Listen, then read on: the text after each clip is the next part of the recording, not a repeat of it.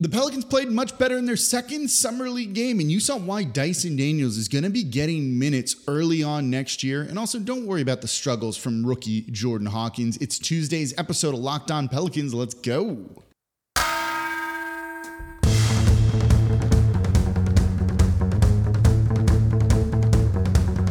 You are Locked On Pelicans, your daily New Orleans Pelicans podcast, part of the Locked On Podcast Network.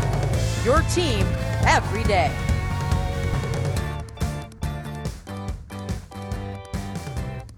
Welcome to another edition of Locked On Pelicans, the daily podcast covering your favorite team, the New Orleans Pelicans and NBA, part of the Locked On Podcast Network, your team every day, available wherever you get your podcasts and on YouTube. I'm your host, Pelicans Insider, credential member of the media, Jake Madison, at NOLA Jake on Twitter, here with y'all on Tuesday.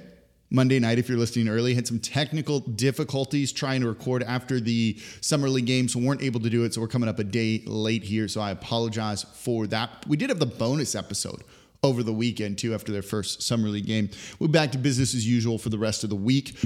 Programming note on that though, it will be a live show on YouTube Wednesday at 7 p.m. Thursday, the Pels play, so we can't do it on then. So we'll do Wednesday at 7 p.m. and let's talk about Zion and. Does he need a jumper? Should he be adding to a jumper after some erroneous reports coming out today? And of course, thank you for making Locked On Pelicans your first listen today and every day. We're here Monday through Friday when stuff works, breaking down everything you want to know, whether it's Summer League, talking about Zion, the overall direction of the team. We got some trade rumors out there as well that I want to dive into this week. It's going to be a lot of fun, so never miss an episode. Become an everydayer and comment down below on YouTube if you want to support the channel. So we'll look at Dyson. And just kind of the summer league in general in segment one here, I want to look at Jordan Hawkins and EJ Liddell along with Dereon Seabron in the second segment. And then in the third segment, we'll talk a little bit about the in-season tournament because honestly, I kind of like what they're doing there, even if it's overall not that big of a deal. But let's get to summer league. Dyson Daniels kind of controlling the game for the Pelicans in this one. He finished with almost a triple-double, 17 points, 15 rebounds, 8 assists. Those are really good numbers for Summer League, I thought, and really controlled the flow of the game in the fourth quarter as the Pelicans came back to win this one. But the win-loss, and it was a win over the Warriors, doesn't truly matter. It was, you're looking for the way guys play. You know, I get asked a lot, like, why does Summer League matter? What do you learn from it? I was just on the radio saying this. Summer League is, it's like the definition of the eye test, I think. You know, you look at someone and you go like, oh yeah, I see it. They do something or they have a stretch where you're like, oh yeah, I really, really see it now. You know, it's literally like I know it when I see it kind of thing. That's summer league to me. Are they doing what they should be doing? And then are they popping a little bit? And when you see that, you're like, oh, okay. And that means you're not looking at a box score and looking at Dyson Daniels and go, well, he had 17 points. That's great, but was on 18 shot attempts. He was 6 of 18 from the field. That's a third. He was just 2 of 10 from the three-point line. You look at that and you're like, wait a second, that's not great. But it's about just kind of looking at them and being like, oh, I get it. And Dyson trying to take over the game and just playing downhill and kind of realizing that like this was him and he could do whatever he wanted made me kind of see it. And I do think this is somewhat good preparation for him. There's going to be times with a second unit of him and maybe one other starter out there and then 3 bench guys that he can be aggressive and be attacking and play downhill like he did. This team has struggled with rebounding at times. We know he's a good rebounder, but go and get as many boards as humanly possible. And he did in this one. So seeing all of those things that he's doing, that makes me think he's ready. And he's so disruptive defensively, capable of taking on big assignments. LeBron, Luka, you know, that we saw from him last year. If he just does enough offensively, he'll be fine and he'll get minutes. And even if you put him with like the starters, say he's an early sub off the bench or something like that, you know, he doesn't need to try and score and shoot and he can just do all those other things. Think of a Herb Jones-esque role for him, but more backcourt based. Like that works. There's a player there that the Pelicans could really use. And so I think he should be getting minutes early on to start the year. And then a game like this where he's like, okay, my shot's not falling. One, I like that he kept shooting. I don't mind him taking 10 threes. I think that's good. But the shot's not falling, so I'll go impact the game in other ways. That is like exactly what you want to see from some of these young guys in these type of moments. So I was really happy with how Dyson Daniels played and how Dyson Daniels has played, and you see it from him. The shot's going to be a work in progress. We already knew that, and that's not something that's going to turn around overnight. And he seemed pretty confident in it, saying after the game, he's like, a bunch of them went in and then just came out. So he's like, I think it'll be fine. I think my shot's doing pretty well. If the shot even gets like average, we're in a good spot with Dyson Daniels, I think, because of what he does elsewhere. He keeps the ball moving, has shown the aggression to get downhill, he using his size to his advantage, you know, all of that, love it. Like, I think he's going to be fine, still very high on what he's capable of doing for this Pelicans team. Speaking of the team, by the way, how awesome was it to see everybody there that was there in summer league? You had Gail Benson there, which is cool. She doesn't need to show up to watch a bunch of players that are never going to make the team play. And she was there sitting courtside talking with David Griffin. You also had Herb Jones there, Trey Murphy, Najee Marshall, Jose sitting courtside. And the one that surprised me a little bit was Larry Nance Jr., and that was awesome. He, who had been home in Ohio, I believe, to get out of the heat of New Orleans, decided to go brave the heat in Vegas to be around the team. Like, you love that sort of like thing from him, just to go out there and like hustle and be with these guys and spend time with them and build relationships and all of that. Summer league is like, you know, it's almost like come back to school, like first day back of school when you're like, good to see you again. How was your summer and all of that? Even though then they get like another little break here, but it's been about 2 months and, you know, a little bit over since the Pelicans season ended. So to get back with some of the guys, I think is a wonderful thing to see for them to go out there, you know, take the time when they don't have to. That's an awesome thing. And we're hearing reports that Zion Williamson is going to be with the team. We might see him on Tuesday night's game, depending on when you're listening to this. And I wouldn't be shocked if he makes an appearance there. So that's exactly the kind of like buy-in and type of attitude you want to see from these guys. Like Jose Alvarado being interviewed during the game, talking about, you know, the FIBA game, not FIBA, what is it? The World Cup games, I think, where he's going to, it's FIBA. He's going to go play against Brandon Ingram, and they're both looking forward to it. And during the interview, they FaceTimed with Brandon Ingram, which was so cool. Just like a moment there where Jose is given an interview on ESPN, and it's like, let's get BI on here because Jose's talking trash, and now BI wants to talk some trash back to him, but in a friendly, fun way. Love to see the camaraderie from these guys on the team, especially showing out like that, which makes you want to root for them even more. So overall, look, Summer League wins, cool, but it's everything else that you're seeing from Dyson just to the team being close is what makes me more excited about the Pelicans next season than some of the actual play on the court. And it wasn't, you know, all like sunshine and roses. There were players that struggled, like EJ Liddell and Jordan Hawkins. We'll talk about them next.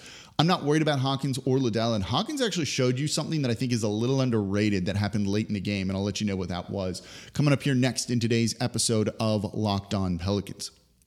Before we get to that, though, today's episode of Locked On Pelicans is brought to you by Ibotta. It's officially summer. That means new clothes, but your closet shouldn't be the only thing growing when you make those purchases. Now you can also watch your cash back grow with each purchase with Ibotta, like on the Pelicans uniforms. Ibotta gives you cash back on hundreds of grocery items, from produce to personal care to pantry goods, so you can make sure you're beating inflation no matter what you're purchasing. Either link your loyalty account or upload your receipt after you shop and get your cash back. It's that easy. And the average Ibotta user earns $120 a year in cash back. Cover the cost of a whole grocery trip like that. You know, other apps give you points that don't amount to much, but Ibotta gives you real cash back that you can just cash out, basically. And you earn cash back on hundreds of online brands and retailers too when you start with Ibotta, including Lowe's, Macy's, Sephora, Best Buy, and more. And right now, Ibotta is offering our listeners $5 for just trying Ibotta by using the promo code LOCKED when you register. Just go to the App Store or the Google Play Store, download the free Ibotta app, and use the code LOCKED. That's Ibotta, I-B-O-T-T-A, in the Google Play or App Store, like the Pelicans uniforms, and use the code LOCKED. And thank you for making Locked On Pelicans your first listen today and every day. We're here Monday through Friday, unless there's technical difficulties, but we're back. We're straight, still looking good, still setting up the studio. So the audio is going to be a little bit better soon enough. And so I appreciate you making Locked On Pelicans part of your day, Monday through Friday. Become an everydayer. If you want to support the channel beyond just listening, comment down below on YouTube. It's like the number one thing you can do. It's super easy. Takes a second. I've been responding to a lot of y'all out there. It's been fun. So come hang out in the YouTube comments with me. So let's get back to talking Summer League. And let's look at Jordan Hawkins, who struggled with his shot in this one. 7 of 15 is not bad. 16 points on the night. Okay. But just 1 of 6 from 3, and He's a three-point shooter. He's the best movement shooter in the draft. I'm not worried about him whatsoever. You see a couple of areas he needs to work on. The ball handling needs to get a little bit better. You know, when they put a lot of ball pressure on him, a defender right on him, he turned it over more than you would have liked to have seen. 4 turnovers in the evening for him. But that's okay. He's a rookie. He doesn't need to be doing that. He's not going to be handling the ball like that a ton at the NBA level either. I want him to come in and hit shots, but he missed him. Yeah, but he's getting good looks, and shooters just have bad games, let alone a guy playing in his like second NBA kind of NBA action ever. And what I loved about Jordan Hawkins the most in this game was late in the fourth quarter as the Pelicans were mounting a comeback, eventually took the lead, won the game. He came down, curling off to the left side, hit a mid-range jumper. It probably was about like 15 feet, 12 feet, something like that, somewhere in that range. And like just swished it easy. This is a guy who'd been struggling with his shot all night. And I don't want to call this a big moment because it's Summer League, right? Like the stakes don't truly exist. But it's not a big moment, I guess, for him. And he comes out and gets the ball and just gets to his spot and gets the shot that he wants, elevates, squares up, shoots it, makes it. It was really the dagger that, you know, iced the game, I thought, for the Pelicans getting that big bucket. Wasn't afraid of the moment. Wasn't like, let me get it to Dyson. Let me get it to Seabron, who was playing really well. He was like, no, I'm going to just go and do what I need to do. And I'm capable of this. And I thought that was pretty fantastic from him. You know, I thought that like that was a performance that you exactly want to see from him. Those not scared moments to shoot. And that's what I love in a shooter. You don't want them to have any trepidation. And he didn't. That's awesome. Rookies don't always have that. You know, Damian Lillard did as a rookie, but you don't really always see that from players, let alone, you know, other guys that aren't going to be kind of like the focal point of the team. And yet he went out and it was like, yep, I'm going to take this shot. I'm going to hit this shot. And he made it. I don't know. You can have a bad night shooting and that seems fine to me, because if you're going to go and do that, I feel like really good about what he's capable of doing. And a big moment guy where the Pelicans need some clutch. Yeah, sign me up. You know, EJ Liddell struggled a little bit in this game too. He did not shoot. Well, where did the stats just go? 1 of 6. You know, they're easing him back in. You can very clearly see it. But he was aggressive. He had, you know, a nice block in the beginning of the game to really kind of set the tone. He plays much taller than he is. He's 6'7", but he plays much bigger. Isn't scared to kind of make that second effort on defense. Was aggressive. Got to the line. 1 of 6, but scored 8 points. That says something, right? 6 of 6 from the free throw line. Liked what we saw out of him. Struggled, but look, I got zero expectations for him. But the real star of the show, outside of Dyson Daniels, I think, because he's the most important player, was Dereon Seabron here with 25 points. This was a hyper-efficient night after he really struggled in game 1. 7 turnovers, I think it was. None of that in this. He was 8 of 11 from the field. 25 points on 11 field goal attempts is outstanding. That's better than what Zion does. That's how efficient he was. 9 of 13 from the free throw line, 7 rebounds, 3 assists, just 2 turnovers. Really way to kind of get right mentally, get out in the game, and not let the past kind of impact you in a negative way like that. He went out and was like, I'm faster than anyone. No one can stop me from getting to the rim. And if you try and stop me, it's going to end up in a foul. So he did it. Didn't need to shoot threes. Didn't need to do anything that he's not particularly good at. He took 1 3 and missed it. And then everything else was him just attacking. And that's his role. That's what he should be doing. Basically, everything was within 6 feet of the rim after that. Probably less than that. Probably looking at the shot chart, like 4 feet. That's what you want to see from him. Does that work at the NBA level? I'm not sure. But the Pelicans don't have a guard that relentlessly attacks like that. And with his size and with his speed, maybe there's a place for him to get minutes at the NBA level. If they keep him on a two-way and you need some depth there, like give him a try. You know, it seems like you might want to give him a shot over a guy like Kyra Lewis Jr. at this point where, you know, I didn't think Kyra was turning a corner before that knee injury happened. But now that you know he just doesn't have a future with the team because of the money, I don't know. Maybe give whatever minutes Kyra might get to Seabron here and see if he's capable of going out and giving you anything. But he had a fantastic game. I said, we don't really need to see that much more of him. And then the beginning, I'm like, are we really going to do this? And then it's like, oh, there it is. I see what's happening here. And I like that he recognized it. Didn't try and do too much. You know, just played to his strengths, which was not something he was doing in game one, where he's making some really awful passes. But 25 points, 7 rebounds, 3 assists with just 2 turnovers from him is a fantastic game, and something that, all right, now I'm a little more intrigued. You know, he did well in the G League last year, scoring over 18 points per game. You know, I don't know if it's, again, it's summer league. Take it for what it is. But it's, you see there's a talent there. There is a specific skill there. And so do they maybe want to give it a shot? I'm not saying they should. Something to at least ask that question about. So coming up next, let me know, do you want to see Seabron play for the Pelicans this coming season? So coming up next, let's switch gears. Let's talk in-season tournament from the NBA, because I've seen a lot of people be like, what is this? Why is this a thing? I get it. Like, I get what they're doing. And honestly, I like it. There's no reason not to do this. I think this is a pretty great idea, and I'll explain why coming up here next in today's episode of Locked On Pelicans. And thank you for making Locked On Pelicans your first listen today and every day. We're here Monday through Friday for y'all, breaking down everything you want to know about this Pelicans team. Subscribe wherever you get your podcast. We're on YouTube as well. Become an everydayer. If you're an everydayer, let me know in the comments down below on YouTube. The 2 best ways to support the channel. You're doing it all at once if you're telling me you're an everydayer and commenting. So let's switch gears from Summer League and let's look at the NBA's in-season tournament. And I'm not going to go into the specifics of the breakdown. Like, you can read about that if you want. Basically what they're doing, though, is they're taking some regular season games and calling them cup games. And those count as your group stage games, similar to like Champions League or the World Cup, something like that. And then the top team from each group advances along with 2 wild cards. It doesn't matter how they're chosen or anything like that. So 8 teams move on because there's 6 groups.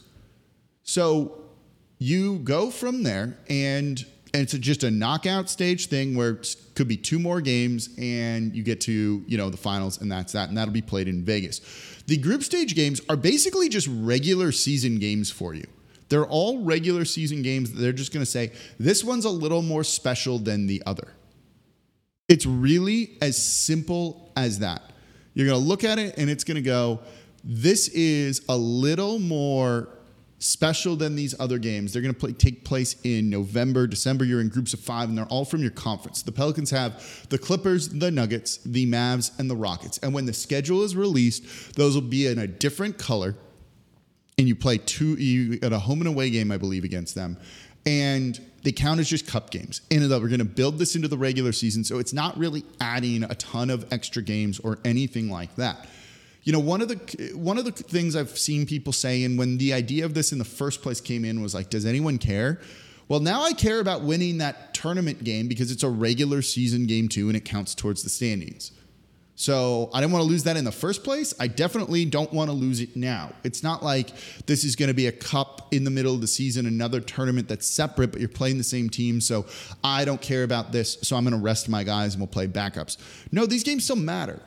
And now they matter a little bit more. And then the extra stuff in Vegas, playing for more prize money, like, cool, that's it. Like, that sounds kind of fun to me, and it's easy. So you get the group play. It's going to take place from November 3rd to the 28th, and then you get into the knockout rounds, which will be in Vegas, right? Quarterfinals, semifinals, championship, so it could be 3 more games. Very cool. I love all of this. And again, counts towards the regular season standings for both stages, the group stages and the knockout games, because of probably how they're going to schedule it. So if you play a team in the knockout round, it's just one of your regular season games that they've moved up to that time, essentially. So I like this idea. You know, the part of the problem is always people saying the regular season doesn't matter, right? This gets to the question of, like, why are we doing this? Is this solving anything? It absolutely is. The regular season, for sure, is devalued in the NBA. There's nothing wrong with saying that, right? But now you made 8 of these regular season games for the Pelicans more interesting than they would have been otherwise, where there's just a little bit more at stake than there would have been otherwise. I wouldn't say the stakes are insanely high, you know, no one's going to remember that you won an in-season tournament game, or even if you won the whole thing, no one's, you know, going to put that on their Hall of Fame resume. But look, you're already going to play that game anyway. You add a little bit of extra stakes to it. I care now. I'm going to pay more attention to it and be like, they can't lose this one. So you go from like a devalued regular season game to still a devalued regular season game, but not nearly as bad as it was before. I don't know. That seems to fix a problem for me. I like the idea of it. Do I particularly care? No. Am I going to be excited if the Pelicans win the in-season tournament? Yeah, sure. But I'd rather make the playoffs, even if you get bounced out in the first round. But there's something to be said for competing and winning. But will I buy a t-shirt? Yeah, maybe, actually. Hang a banner somewhere? Sure, why not? But ultimately, it's kind of, you know, the second thing you're playing for, which is the first being make the postseason. But if it makes some of those regular season games a little more valuable, a little bit more meaningful, sign me up. No problem with that. And I'm glad they didn't just add a ton of extra games, since what the regular season needs to do, and this is a discussion for another day, is reduce the amount of games that the teams are playing. But this seems like a good compromise to add a little bit more excitement to random regular season games that might not be exciting or important otherwise. So way to add some stakes, even if the stakes are still low. Let me know what you think in the comments down below on the in-season tournament. I don't mind it. Got no problem with this, though I don't think it's the most exciting thing in the world, but I'm curious your thoughts. So tomorrow, recap the third Summer League game, see what we saw from those guys. We're also going to do a live show Wednesday at 7 p.m. I'll get it scheduled since the Pelicans play on Thursday. We're going to be covering it all here on Locked On Pelicans, part of the Locked On Podcast Network, your team every day. As always, I'm your host, Jake Madison, at NOLA Jake on Twitter, and I'll be back with y'all tomorrow.